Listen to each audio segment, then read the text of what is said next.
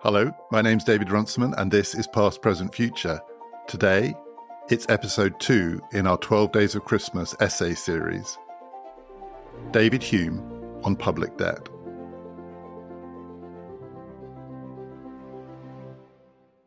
If reading an essay by Montaigne is like going for a walk in the woods with a garrulous, endlessly inquisitive guide, reading an essay by David Hume is a very different kind of experience. It's more like sitting in a comfortable, well padded armchair in a comfortable room, maybe an Edinburgh townhouse of the kind that Hume liked to frequent, or a gentleman's club if they'll let you in sitting opposite a comfortable, well padded man, round bellied, a bit complacent looking, while he tells you what he thinks. And he really does tell you, and he really does know what he thinks. Montaigne talks to his readers. In many ways, Montaigne talks with his readers. Hume does talk at his readers. Some of the things that he thinks and expresses in his essays are pretty unpalatable for a 21st century readership. There was a tower at Edinburgh University until a couple of years ago that was called the David Hume Tower, not anymore.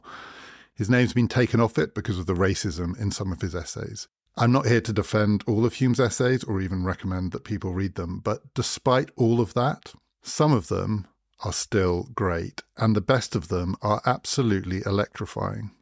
And the electricity comes in many ways from the contrast between the rather staid, comfortable setting, the way that he writes, controlled and controlling, and the explosiveness of some of the ideas that lie behind his prose. Hume was, in his public presentation, in his politics, a pretty conservative figure, even for his time. But as a philosopher, he was utterly radical, and it's the radical philosopher who is then expressing himself in the form of these essays. As a philosopher, he was prepared to think things that had never been thought before, to think the unthinkable, to contemplate the possibility that this is a godless universe, that we human beings simply don't understand what it is that we experience, that many of our most sacred beliefs and nostrums are nothing but superstitious fantasies.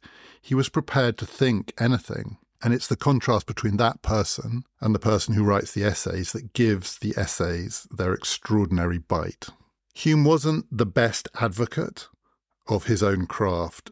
So he did write an essay about essay writing, an essay about the essay, pretty meta and also pretty off putting, and it is frankly not one of his best. It contains a very unfortunate central image. So Hume believed that he was living in the great age of essay writing, and in some ways he was right. So, this is the Scottish Enlightenment. We're in the middle of the 18th century. This is the era of new magazines and newspapers that are communicating not with a general readership, but with a growing, curious, wider readership of people who want to hear the latest ideas, and the essay is often the form in which those ideas are expressed. And Hume celebrates this. He thinks it's wonderful. And he says it's bridged a gap that previously existed in the ways in which human beings sought to understand the world. So he contrasts what he calls the world of learning with the world of conversation. So until his era, he thought human understanding was divided almost unbridgeably between these two worlds. So learning is literally cloistered. It's what happens in a monastery or in a university, in a library, you know, in a room cut off in which someone reads books, reflects, comes up with ideas that have an academic quality to them.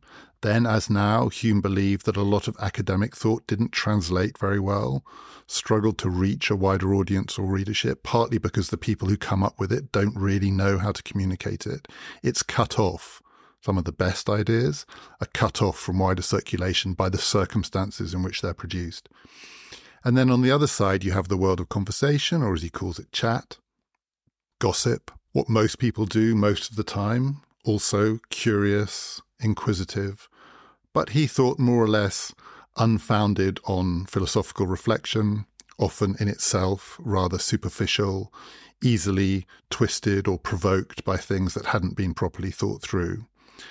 And the great thing about the essay, this is what Hume thinks, is that it comes from the world of learning but communicates to the world of chat or the world of conversation. It bridges that gap. And the really unfortunate way he expresses this is to say that the world of learning is the world of men. That's what men do. And the world of conversation is the world of women. And he describes himself as an ambassador from the world of learning to the world of conversation.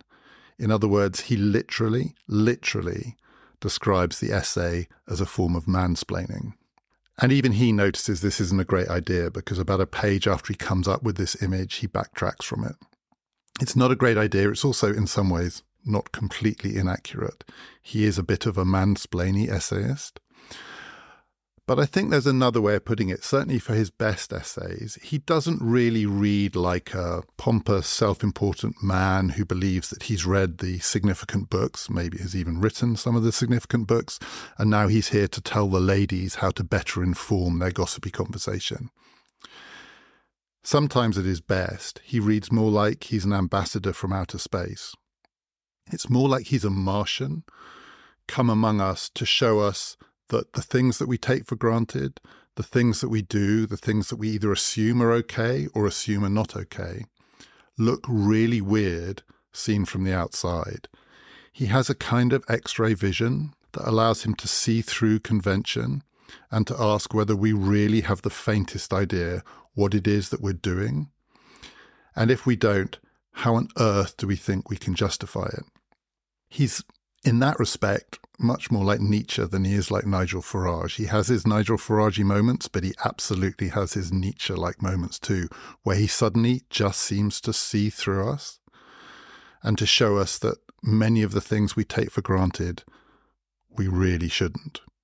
So I want to give a couple of examples. One essay I'm going to talk about relatively briefly, and then the second one I want to focus on that I'll discuss at more length that I think have this quality, this Martian like quality it's not inhuman, but it does make you wonder what it means to be human. Even though these are on very, very different subjects, could hardly be more different. So, one of these is an essay in morality and religion about a fundamental and existential question of what it means to be human and to live. And the other is an essay in economics, or as I think Hume would call it political economy, about a very practical question. But there is a connection between them, and I want to make the connection at the end. I think the connection really matters. The first essay, and I think we need a trigger warning here, is Hume's essay of suicide, or as we might say, on suicide. So this is not an essay in which Hume is just telling people to kill themselves. It's not really advocating suicide. But what it is, is attacking the conventional view that suicide is the ultimate sin against God. The religious and moral arguments that set suicide apart as the worst thing that a human being can do, and in many ways the worst affront to God's divine order of nature.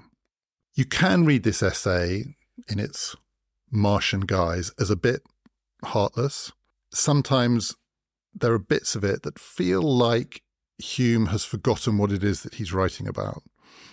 This is about suicide, it's about real human suffering, and yet this is a very sharp, clear, slightly impersonal philosophical essay.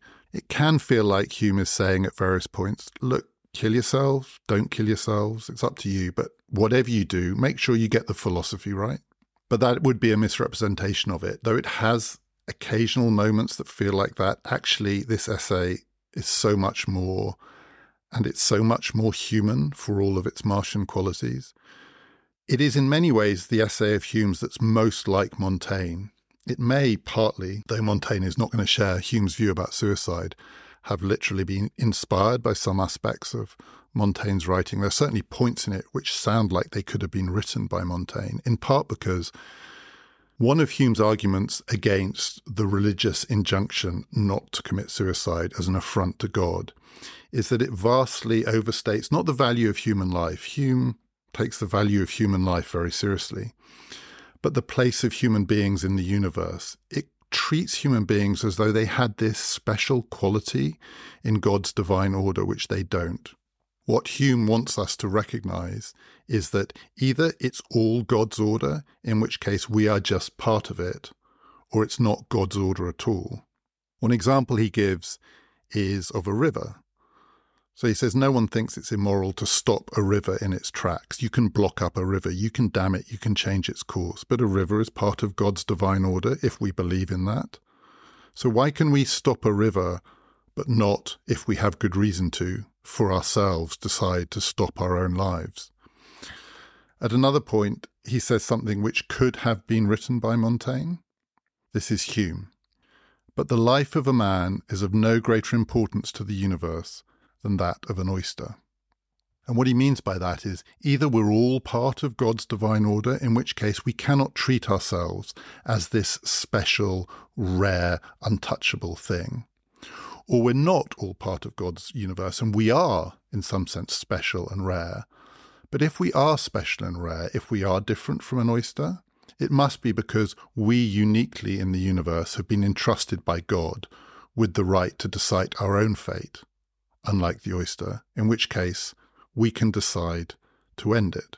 It's also the case that this essay is actually deeply compassionate. So it's partly about suicide, but it's also about euthanasia. It's about the question of whether it is really just to deny human beings who are suffering horribly without relief the relief from that suffering, which would come with trying to end it.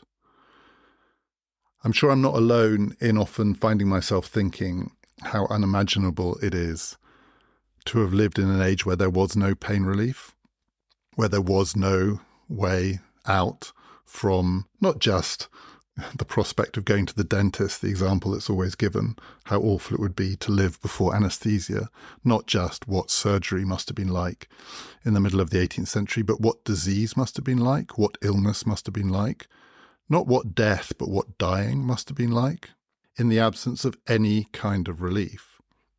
And one of the things that Hume wants his readers to reflect on is whether it is really possible to say that for the sake of God's divine order, we all have to suffer needlessly, even when an individual human being has decided, for whatever reason, that that person wishes to end their own suffering.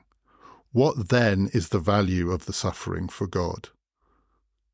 And finally, the essay has a very different kind of argument buried deep within it. I don't think it's there on the surface of the text, but I do think it's there underneath. And it also has, I think, a real contemporary resonance. It's a different kind of philosophy, it's a different kind of set of principles. It's not the rational, logical Hume. It is someone who I think understands something about human nature, seeing through it. One of the things that Hume is arguing in this essay is that suicide must be, as it must be, an act of utter desperation when there is no alternative, and people do not do it lightly. What can make human beings desperate is, among other things, the thought that they have no way out. And one of the things that gives people that impression is the religious injunction against suicide.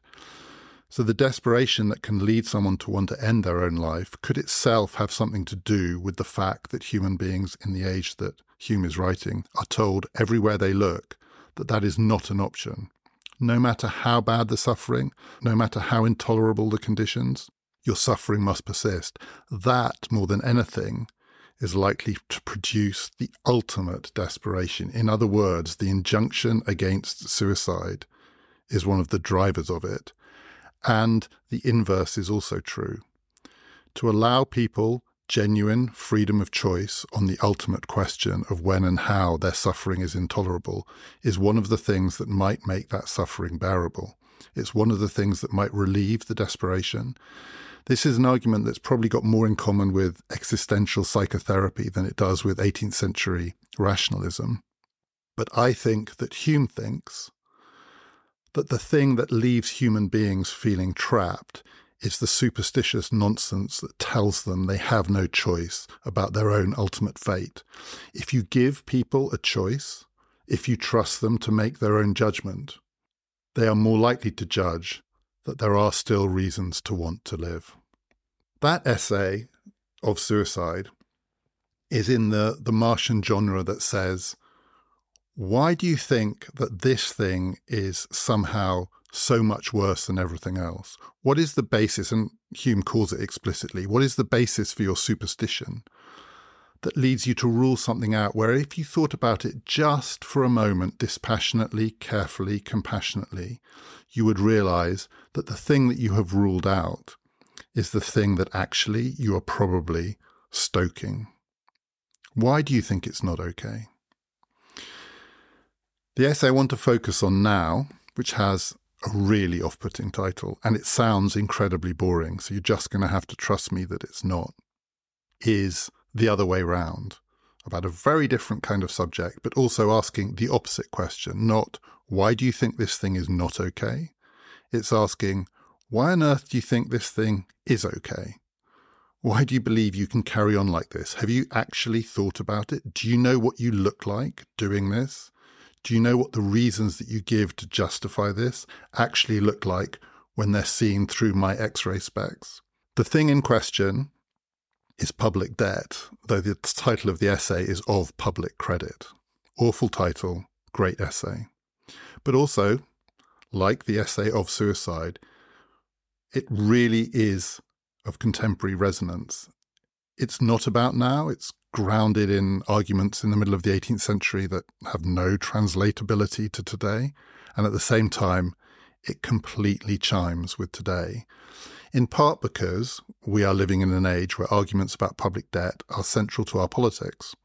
What Hume is writing about in this essay is what American politicians have been arguing about for the past couple of months, but also for years, and the argument is nowhere near complete. It's been temporarily settled, it's completely unresolved, which is the question of when, why, and how does a nation's willingness to put itself more and more in debt, to borrow more and more money, become unsustainable? When does public debt risk becoming national suicide? Those arguments have been heard in the US Congress in the last few weeks before I recorded this podcast, and they were the arguments that animated Hume nearly 300 years ago. They're not the same arguments, but there is a family resemblance. I want to describe what Hume says. I want to describe how it connects with the sorts of things that many people in US politics and indeed British politics believe today. And then I want to say why the match isn't quite right. And it's so easy to misunderstand what it is that Hume is actually saying. So, to summarize Hume's argument about public debt and public credit, he starts from the assumption that political life, the life of a state, has to be paid for somehow. It costs money because it does. It's hard to deny that. What costs money? Primarily, Hume thinks national defense. That's the most important thing that a state does. So, armies have to be paid for, navies have to be fitted out, public buildings and fortifications have to be fit for purpose. But there are other public works too. There are obligations that states have and the money has to come from somewhere. So, how do you raise it? How do you raise the money for public life? There are basically, he thinks, only three options. I'm putting it crudely, but I think Hume thinks it's almost as simple as this. You could get money to fund your state by conquest. This is the most old fashioned way. This is the classical way. If you need money, if you need resources, if you need gold, you steal someone else's. You invade their territory, you take what's there because all's fair in love and war. And if you win the war, you can have what's theirs. Gold then, oil now, doesn't matter what it is. One way to get assets is to take someone else's. So option one is conquest. The second way you can do it is taxation. You can get your own citizens or the people who happen to live within the borders of your state to pay by taxing them on their wealth or their assets or their consumption. Less so in the 18th century were people thinking about on their income. This is a sort of pre income tax age, but it doesn't really matter. We all know what taxation means. It means that the state requires you to pay something for its upkeep. And then the third way you can do it is to borrow. You could take out loans promise to pay them back at some future point, and then use the money that you have loaned for whatever it is that you need to spend money on now. You mortgage the future for the sake of the present. The thing about loans is you also have to have an answer to the question of how they're going to be paid back, if anyone's ever going to lend to you. And the answer has to be the same as the answer of how you raise money in the first place. There are only three options. So you could pay back the loans by conquest. The most straightforward way this might work is you borrow money to equip your army. Your equipped army wins a war, and the spoils of that war go to pay back your creditors. Hume thinks that is the crudest possible form of politics and not really suited to the modern age. The second way you could promise to pay back your debts is through taxation. So you mortgage now, and taxes, present and future, are put aside to service the interest on the debt and ultimately to repay the debt. And the third way you could do it is to borrow to pay back what you've borrowed, which people do all the time. You have your payday loans, they're getting out of hand, so you consolidate them and you borrow from someone else in order to allow you to pay back the thing that you can't sustain, and so on. And Hume believes, for very good reasons, that that is long term unsustainable. You can't keep borrowing to pay back borrowings. At some point, that becomes self defeating. So those are the options. And he's very aware that of those three, debt is by far the path of least resistance. It is literally the path of least resistance because the trouble with conquest is people will resist. No one likes being invaded. You might fight the war and lose it and then you really are in trouble. You're both massively in debt, and also actually someone is taking your assets. Taxation always meets resistance because nobody likes paying tax. And the more tax that you try and raise, the harder it gets. People start trying to hide stuff and avoid the tax and get out of the way when the tax collectors come to call. And then there's debt, which is easy. States actually find it remarkably easy to get people to lend to them. They look like a reasonably secure credit risk. It doesn't cause anyone any immediate pain because the pain is put off to the future. So, of course, politicians have a propensity to go down that route. It's the easiest path by far. So, on the one hand, Hume recognizes debt is the way that people are going to try and fund this when they can. And on the other hand, he suspects that it's dangerous and unsustainable. And it's dangerous because of the things that it does to a nation. It creates certain conditions that he doesn't approve of. But more than that, it also creates hostages to fortune in the future. So he describes a national debt driven economy as something that is inherently speculative and frothy because it begins to revolve quite quickly around paper money, as he calls it, but also people transacting in the debt itself. So you lend money to a state, to a government, and they issue bonds. Those bonds then become things that can be traded. So you get trade upon trade. People, individuals, companies, businesses acquire credit through the credit of the state. The paper circulates. It's speculative, it's frothy, it's volatile, it's unbalanced, he thinks. So the danger of that kind of economy is the things, and he is conservative about this, the things he believes are reliable and stable, particularly land, which he does believe is the foundation of a stable national economy, agriculture and land. It's a very 18th century argument. But land is really hard to conceal, it's hard to move, it's very fixed, it's visible. All this frothy activity is constantly circulating and hard to pin down. And so you get an economy where, as it were, land is mortgaged to service frothy debt and it's the wrong way round. Land is in the service of the speculators, and that, he thinks, is a recipe for undoing ultimately the security and the fabric of the state. But he also thinks it's a massive hazard to fortune. At some point in the future, if you live in a state that is indebted up to the gills, something will happen that needs more money. Debt should be there for an emergency he completely accepts that in some circumstances you have to borrow to get out of trouble. You're under attack, you find yourself at war, there is some emergency, there is some natural disaster. The state needs shoring up, it needs rescuing in some way. In those circumstances, it's really hard just to raise money by conquest. I mean, a conquest is not something you can just do overnight. It's also really hard to raise money just by introducing new taxes because of all of the resistance. If you need money quickly, by far the easiest and best way to raise it is to borrow it. So there's nothing absolutist about Hume's view about debt. He understands that it's often necessary. And he also completely understands, actually, that it's often very beneficial. So, though he describes a, a national debt driven economy as this dangerous, volatile, frothy thing, he also accepts, explicitly recognizes that it often drives innovation, that this circulation of this form of money and exchange is actually very good for new businesses getting off the ground. It breaks up some of the stranglehold of established powers and the, the less adventurous aspects of the economy. He recognizes that it's good for industry. He's not just against it. He doesn't think it's immoral and wicked and a sin against God. There's none of that in this. This is a very pragmatic argument. But if debt is routine, so that everything is funded that way because it's the path of least resistance, you have squeezed the room that you need when there's an emergency.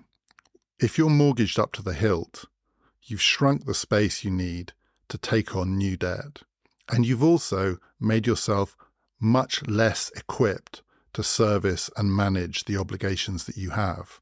Because at some point, debt has to be repaid. At some point, there at least has to be a belief among the creditors of the nation that this isn't a scam.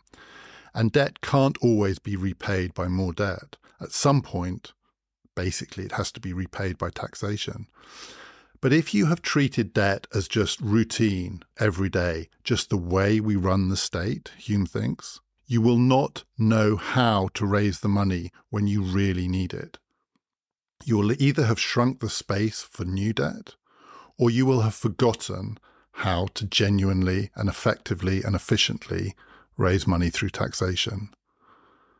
And so you will have squeezed your options for the future. And he believes that it's incredibly dangerous in a dangerous world where you never know what's coming. You don't know from one year to the next when your state will be under threat from war or disease or some natural disaster or some kind of economic crisis. You don't know when you need the expediency of debt.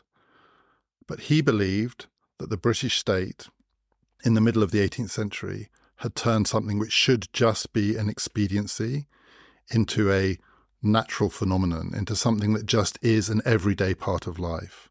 And for that reason, the British state no longer had the flexibility that it needed to meet future disaster. And therefore, at some point, he thought the whole thing would come crashing down. Now, in his description of the risks and what might go wrong, there is a lot that I'm certain chimes with the beliefs and arguments of many 21st century politicians, particularly in the United States, who believe that America's debt is placing it on the path ultimately to ruin. So, some of the things that Hume says that seem to chime and to connect are these. One of his arguments against this kind of assumption that if in doubt, we'll just borrow more money is that the unbalancing of the economy that it produces generates vast concentrations of power and wealth in finance and in cities. So, in 18th century terms, this is a country versus city argument, or as we might put it now, rural versus urban. This kind of economy concentrates people and power and wealth close to centres of finance in the English case, the British case, Hume says that this debt driven economy has vastly inflated and gorged London, that London is sucking in resources from all over the rest of the country, and it's been concentrated in a place where it's then producing not just frivolous and speculative activity, but a kind of mindset where people think that anything goes and the future will take care of itself, let's enjoy the present. There is some disapproval in that, but there's also just a sense that long term, it's unsustainable. You can't unbalance a national economy in that way. And there are echoes of this throughout contemporary conservatism the idea that there is a way of running a state driven by debt, speculation, and future borrowing that unbalances it in favor not just of finance, not just of cities, but of the concentrations of wealth and power that happens in cities at the expense of, for want of a better phrase, in the terms of this kind of argument, the real country, the people who are left behind, the people who still live in places that are grounded, grounded maybe in the land or in tradition or in community. You've got the frivolous cities, and then you've got the rest. And Hume says this way of running a national economy, in the end, does immense damage to the relationship between, the balance between the cities and the rest. He also says that it is an insane hostage to fortune because it gives too much power to people he calls foreigners, that is, overseas holders of the national debt. Too much of the debt is held by people who don't have any allegiance to the country that owes the money. And that's dangerous because, in circumstances of war, particularly, those people might be your enemies, and you've given them a hold over you. In fact, you've given them the ability to cut off the lifeblood of your economy. The contemporary American state is massively indebted to China. The Chinese state holds vast quantities of US Treasury bonds.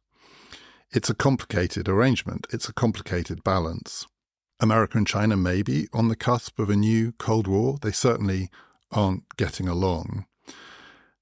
And there may be circumstances in which a Cold War becomes a hot war over Taiwan, in which case Hume would say, and the people who would echo him now would reiterate, being massively in debt to your enemies is a kind of suicide.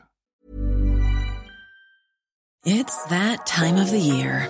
Your vacation is coming up.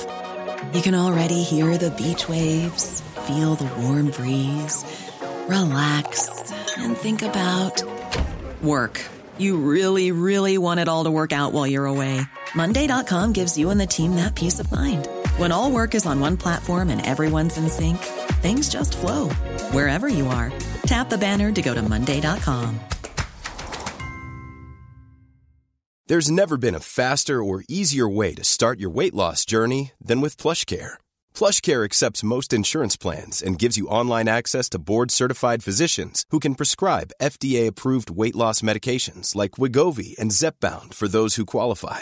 Take charge of your health and speak with a board-certified physician about a weight loss plan that's right for you. Get started today at plushcare.com slash weight loss. That's plushcare.com slash weight loss. plushcare.com slash weight loss. Hume also says that the danger of this kind of economy is that it gives money and influence to the financiers, the bankers, the traders, the brokers, who don't have to remain loyal to the state, even if they're citizens of the state. So, not just does it take loans from foreigners, but also in borrowing from its own citizens, the state allows those citizens to feel that they don't have a primary loyalty to the place where they live or where they were born, because the asset is so easily translatable abroad. They can be anywhere. If you own land in the 18th century, if you own other kinds of property, industry, you have a loyalty to place. Hume thinks a debt laden economy empowers what one more recent politician, Theresa May, the British Prime Minister, called the citizens of nowhere.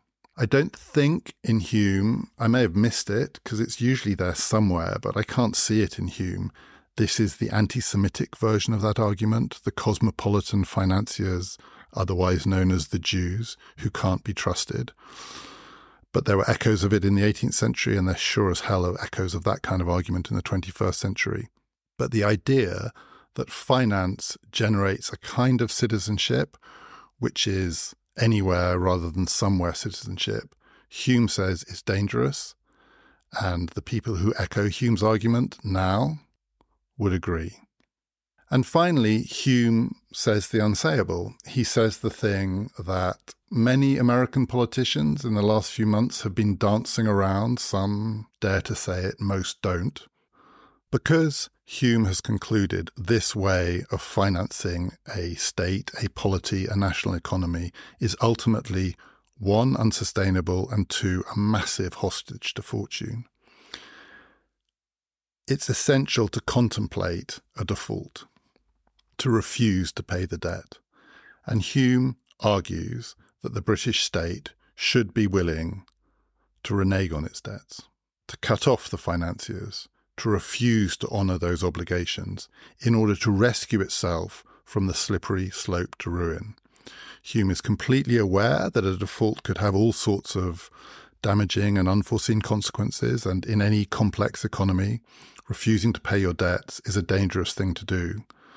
But he argues it's less dangerous than the alternative, which is either being in hock to foreigners, being mortgaged up to the eyeballs and not having any way out, being unable to raise the money needed under circumstances not of your choosing. A voluntary default is at least an act of will. The timing is of the choosing of the state in question, and it is still a way of exercising control. The fear that Hume has is that this way of funding an economy in the absence of a willingness to refuse to pay your debts leads longer term to a complete loss of control. And that argument is there in American politics in 2023. The debt default argument is it really impossible to contemplate that America would refuse to pay its debts if the alternative is just to keep feeding the beast, feeding the beast until the debts overwhelm the state? At least a managed default would be an act of political will. A chaotic, unmanaged default would be evidence of national catastrophe. You can find that argument in Hume, and you can hear that argument in contemporary American politics. So the question is is Hume their guy? Should those conservative debt critics who believe that America is on the path to ruin because it is so massively indebted and seemingly incapable of reining itself in, of not feeding the beast, do those people find the sophisticated, elegant philosophical arguments they need to bolster their position in the essays of David Hume? No, they don't. It would be a mistake for anyone to think that, therefore, what you get from Hume is an argument for America being willing to default on its debts. And I'm going to give a few reasons, and then I'm going to explain what I think is the real lesson of Hume's essay. So, one reason is a historical one that essay of public credit actually exists in two versions, and the current published version is an amalgamation of the two. So the first version Hume wrote in 1752, the second one in 1764. It's the 1752 version where Hume says, We've got to be willing to consider cutting these debts off and the short term pain that would lead to, because at least that way we can get control back over the way we do politics. We're no longer in hock in a way that actually ultimately is going to lead us to ruin. And he's talking about an era where Britain has been fighting a war, the war of Austrian succession. It's running up debts. Things feel a bit sketchy and out of control. But Hume believes there is still at least the possibility of intelligent, responsible politicians getting a grip and this is his suggested way of getting a grip. It's better than the alternatives. By 1764, he no longer believes that because by that point, Britain has just fought a much bigger war, the Seven Years' War, which was perhaps the First World War, a war against France, but one that extended to North America and around the globe, the oceans of the world. It drew Britain into much, much heavier borrowing massive debts, much greater than anything that Hume had foreseen in 1752. So his worst fears, the debt has escalated out of control in order to fund a war, a war that Britain, broadly speaking, won. So, as it were, the debt paid off. But there's no serious plan as far as he can tell, from anyone to know how to repay it. And it's so enmeshed and entwined in the way that the economy works that he can no longer contemplate a default with any kind of sense that it might come out okay. He is completely aware that past a certain point of no return, the size of the debt, the intertwining of the debt with all of the aspects of economic life, the ways in which credit is something that has so many ways of going wrong, Past a certain point, any kind of default would be a catastrophe. And in the 1764 version of the essay, Hume is deeply pessimistic that there's any way out. He thinks it's too late. The debt is too great. And he's also very, very conscious that there are ways of irresponsibly defaulting that make the situation far worse. Because any act of default is also in its way an act of theft. It's an act of arbitrary power. It's fine to say, okay, someone's got to suffer for this, so let's punish a few thousand bankers. They'll be okay. We'll be okay.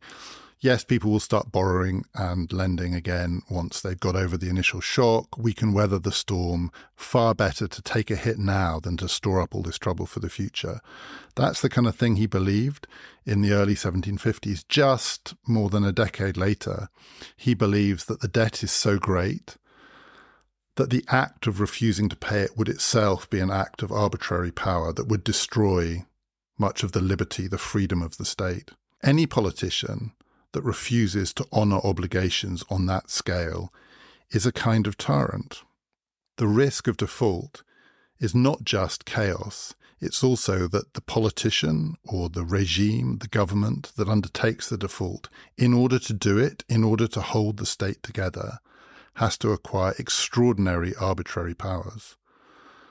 Thinking of the US state defaulting now and thinking of the risk of what would result from that would be not less but more arbitrary government, not less but more state control, should give anyone pause. The second difference is that Hume is not railing against the welfare state. He's not worrying about the fact that the state has built up all of these debts because it is being exploited by the people who are essentially scrounging off it, which is the crudest version of the contemporary conservative argument against the state that is massively indebted to sustain what are believed to be unsustainable welfare programs. Hume's just not thinking about that at all. Hume's is a pre democratic argument. In fact, one of the weird twists in Hume's argument is one of the things that he favors about a debt laden economy is the power that it gives to finance, to the City of London, to Wall Street, whatever the equivalent is, is a safeguard against the thing that he fears, which is populist democracy. So he's very conscious, as many conservatives of his time were, of democracy as a kind of threat to order and stability because the poor people will, among other things, want to abolish all stable financial systems. And because finance is so nervous about public credit, finance will encourage the state to put down any signs of a popular uprising. And Hume says that's a good thing from his perspective. The good thing about debt is that it stifles democracy. That argument doesn't really translate across at all to a democratic age. There are populist versions of the anti state debt argument now. Hume wouldn't recognize them. He wouldn't recognize the Trump version. Trump is the thing that he would fear someone exploiting wild popular sentiment and the risks that that runs in a heavily indebted, debt laden state. For Hume would be unconscionable. The thing that Hume is worried about is not welfare and people living off the state in ways that the state can't afford. Hume is basically worried about war and defense. And Hume believes that relying on debt encourages not just frivolous finance, but frivolous war making. Because it's so easy to borrow money, it's very tempting for politicians to undertake wars they don't need to fight. And that the age of debt fueled political economy is also the age of stupid wars. Now, that is a 21st century argument. Many people believe that now. Many people believe that one of the most damaging features of contemporary American politics is the way in which it is so easy to finance stupid wars. As Dick Cheney said of his wars, he didn't say debt, he said deficits, but for these purposes, we can treat them the same. Deficits don't matter. But that's not really just an argument on the right, it's an argument on the left too. It's not clear that that is the argument that is sustaining these partisan divisions in Washington about what is and isn't ultimately going to bankrupt the United States. There is something that translates across here, but the ideology and the partisan divide doesn't really map, doesn't actually map at all. One of the features of conservative anxieties about the massive levels of US debt and public spending is drawing on 20th century economics rather than 18th century economics. The great fear of inflation, the other thing that's always being argued about in Washington and beyond, the risks of a massively inflationary spiral that will ruin the state.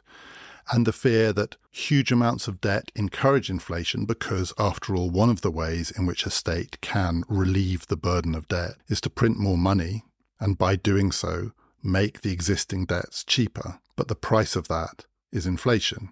You can inflate away your obligations without strictly speaking defaulting on them. Now, it might be thought that Hume would be horrified by that, but there isn't any evidence that he was. He doesn't write about it, not in this essay. But when he's considering the options, military disaster, being a hostage to some emergency that ruins the state and breaks the social order. Inflation is almost certainly in his mind, if it's possible, the least of those evils. When he's contemplating default, it's default in the absence of the other option, which is to inflate your debts away. I'm not at all convinced that given the options, Hume wouldn't believe actually printing more money is by far the safest way out. Hume is not Hayek. And then finally, why should contemporary conservatives not say that Hume is our guy? Because he was wrong. He was just straight out wrong in his prognostications for what would happen to the British state because of its indebtedness. The British state was not and has not, to this point, been ruined by debt. And the British state, after Hume's death, took on far greater debts than anything Hume could conceivably have contemplated. So if the Seven Years' War put the War of Austrian Succession into a hat because of the scale of it, the wars at the end of the 18th century and the beginning of the 19th century, the Napoleonic Wars, what became for the British state its existential struggle, its true World War conflict, meant that the British state took on exponentially more borrowing. What Hume would assume was definitively bankruptcy level borrowing in order to defeat first the French Revolution and then Napoleon. And the British state survived it. It didn't just survive it. In the end, it flourished, and the debt did not overwhelm it. Some of the debt was paid back, some of it was inflated away, but the options that Hume laid out in 1764, all of which lead fairly rapidly to disaster, did not come to pass. Why? It's a complicated story. It does involve conquest because one of the things that Britain acquired as a result of its victories in those wars was an empire the British Empire certainly helped, and the British Empire was exploitative. The British Empire did conquer and seize parts of the globe, which definitely helped to relieve some of its burdens. Part of the answer is peace. So Hume is writing at a time where he assumes that war on the European continent is a semi permanent feature of life, despite its stupidity, despite the fact that everyone would be better off if we could just trade rather than trying to kill each other. But in the 19th century, war on the European continent, certainly involving Britain, became much, much rarer. And there were long periods of peace during which responsible British governments, in their own minds, sought to diminish the burden of debt and to pay some of it back, inflate some of it away, but also actually the 19th century was a deflationary period too. Political responsibility was not ruled out by the level of debt that the British state took on it was actually, in the end, enabled by it. And finally, the thing that made a difference is the thing that Hume never believed in, didn't understand, and frankly was completely wrong about democracy. Democratic politics, electoral representative democratic politics, not the mob rule that Hume feared, turns out also periodically to be quite responsible. It's also periodically irresponsible, but it's not always one thing. Democracy is not a slippery slope to bankruptcy and ruin. Some governments spend too much, and they're often replaced by governments that promise to tighten the books. Sometimes tightening the books is a terrible idea. Britain's been through one of those experiences recently. Sometimes tightening the books is actually a responsible thing to do. It varies. There's no single answer here, there's no pattern. But the point is, it's not just a path to disaster. Democracy turns out to be a very flexible, very pragmatic form of government. What's true of Britain is also true of the United States. So Britain, through the 19th century, partly thanks to its empire, moves from being a debtor nation to a creditor nation, and it has the global reserve currency, sterling, which is the basis of much of its power and its influence and its durability. Britain then, first with the First World War, then with the Second World War, turns into a debtor nation because it has to borrow on a truly unimaginable scale for its national survival. Much of that borrowing is from the United States. So the United States becomes the great creditor nation and the one whose currency, the dollar, becomes the global reserve currency, which is the basis of much American power and American control. But America has now gone down the British route. It fought wars it couldn't afford, like the Vietnam War. It borrowed frivolously and irresponsibly. It is the path of least resistance. America is now a massive debtor nation. You can, if you want to, go to a website called US Debt Clock and see the debt in real time. I can look at it on my phone now. I think it's about 32 trillion. And if you look at it, it goes up about $100,000 every two seconds. America is a debtor nation, which is why some American politicians think America is on the road to perdition and ruin. But if Britain is anything to go by, it's not. It's amazing how adaptable pragmatic democratic states can be. America may no longer be a pragmatic democratic state. That's another story. But you can't say, look, Hume warned that this was unsustainable in 1764 and that disaster was just round the corner. And he's right, because nearly 300 years later, we must be on the brink of disaster. If it's 300 years later, the chances are we're not. It's not that Hume's warnings don't count. The complexity of this level of indebtedness is a hostage to fortune. It is not the road to perdition. The one state that did follow the path that Hume warned against was France. So the French state did go bankrupt. It couldn't sustain its debts. The French monarchy collapsed under the weight of its debts. And the result was the French Revolution. And though Hume didn't live to see it, the French Revolution would in many ways have confirmed his worst fears. And Edmund Burke, writing about the French Revolution, takes a Humean line on this and says, This is what happens when debt destroys a nation. What you get is arbitrary, tyrannical, dictatorial rule. But the thing about what happened in France is not exactly as Hume foresaw it, because it wasn't the case that the French revolutionary regime refused to acknowledge or honour the debts of its monarchical predecessor. What the French Revolution did was to assume those debts in the name of the nation itself. France took on the king's debts as France. And in the long run, that was the sustainable path. What the French Revolution illustrated, and most other modern states have gone down this route, is that the way to make even vast long term borrowing secure is to bureaucratize it, to funnel it through the machinery of the state, take the debt on in the name of the nation itself, not of this ruler or that ruler, of this regime or that regime, of these people or those people. Hume is still thinking about debt in personal terms who owes what to whom. Post the French Revolution, state debt is on the path to becoming something which is essentially self sustaining because the state is a debt servicing machine. A state that has that level of bureaucratic drive behind it will just keep going through the ups and downs of debt servicing. The British state has done it, the American state has done it, the French state has done it. Now, it is true that some states have been ruined by their propensity to run up debts that they can't sustain and then default on them in some of the ways that Hume warned about. Argentina is a pretty good example. Argentina at the start of the 20th century should have been, was on course to be one of the world's great powers, great economic powers. It has been ruined by periodic default. It's not destroyed, but those prospects, where it is now relative to where it could be, to where some European, where the American state is, is evidence of the fact that there are routes down which debt does become disaster. But it's not true of the most elaborate, mechanical, bureaucratized, efficient, well functioning state debt machines, of which the United States is one. There is a vast bureaucracy behind all the froth in Washington that is still churning. So I think the lesson from Hume is different, and I think actually it relates to his suicide essay. Hume says there are three ways the debt story could end what he calls violent death. That means the state gets conquered, someone comes and slits its throat.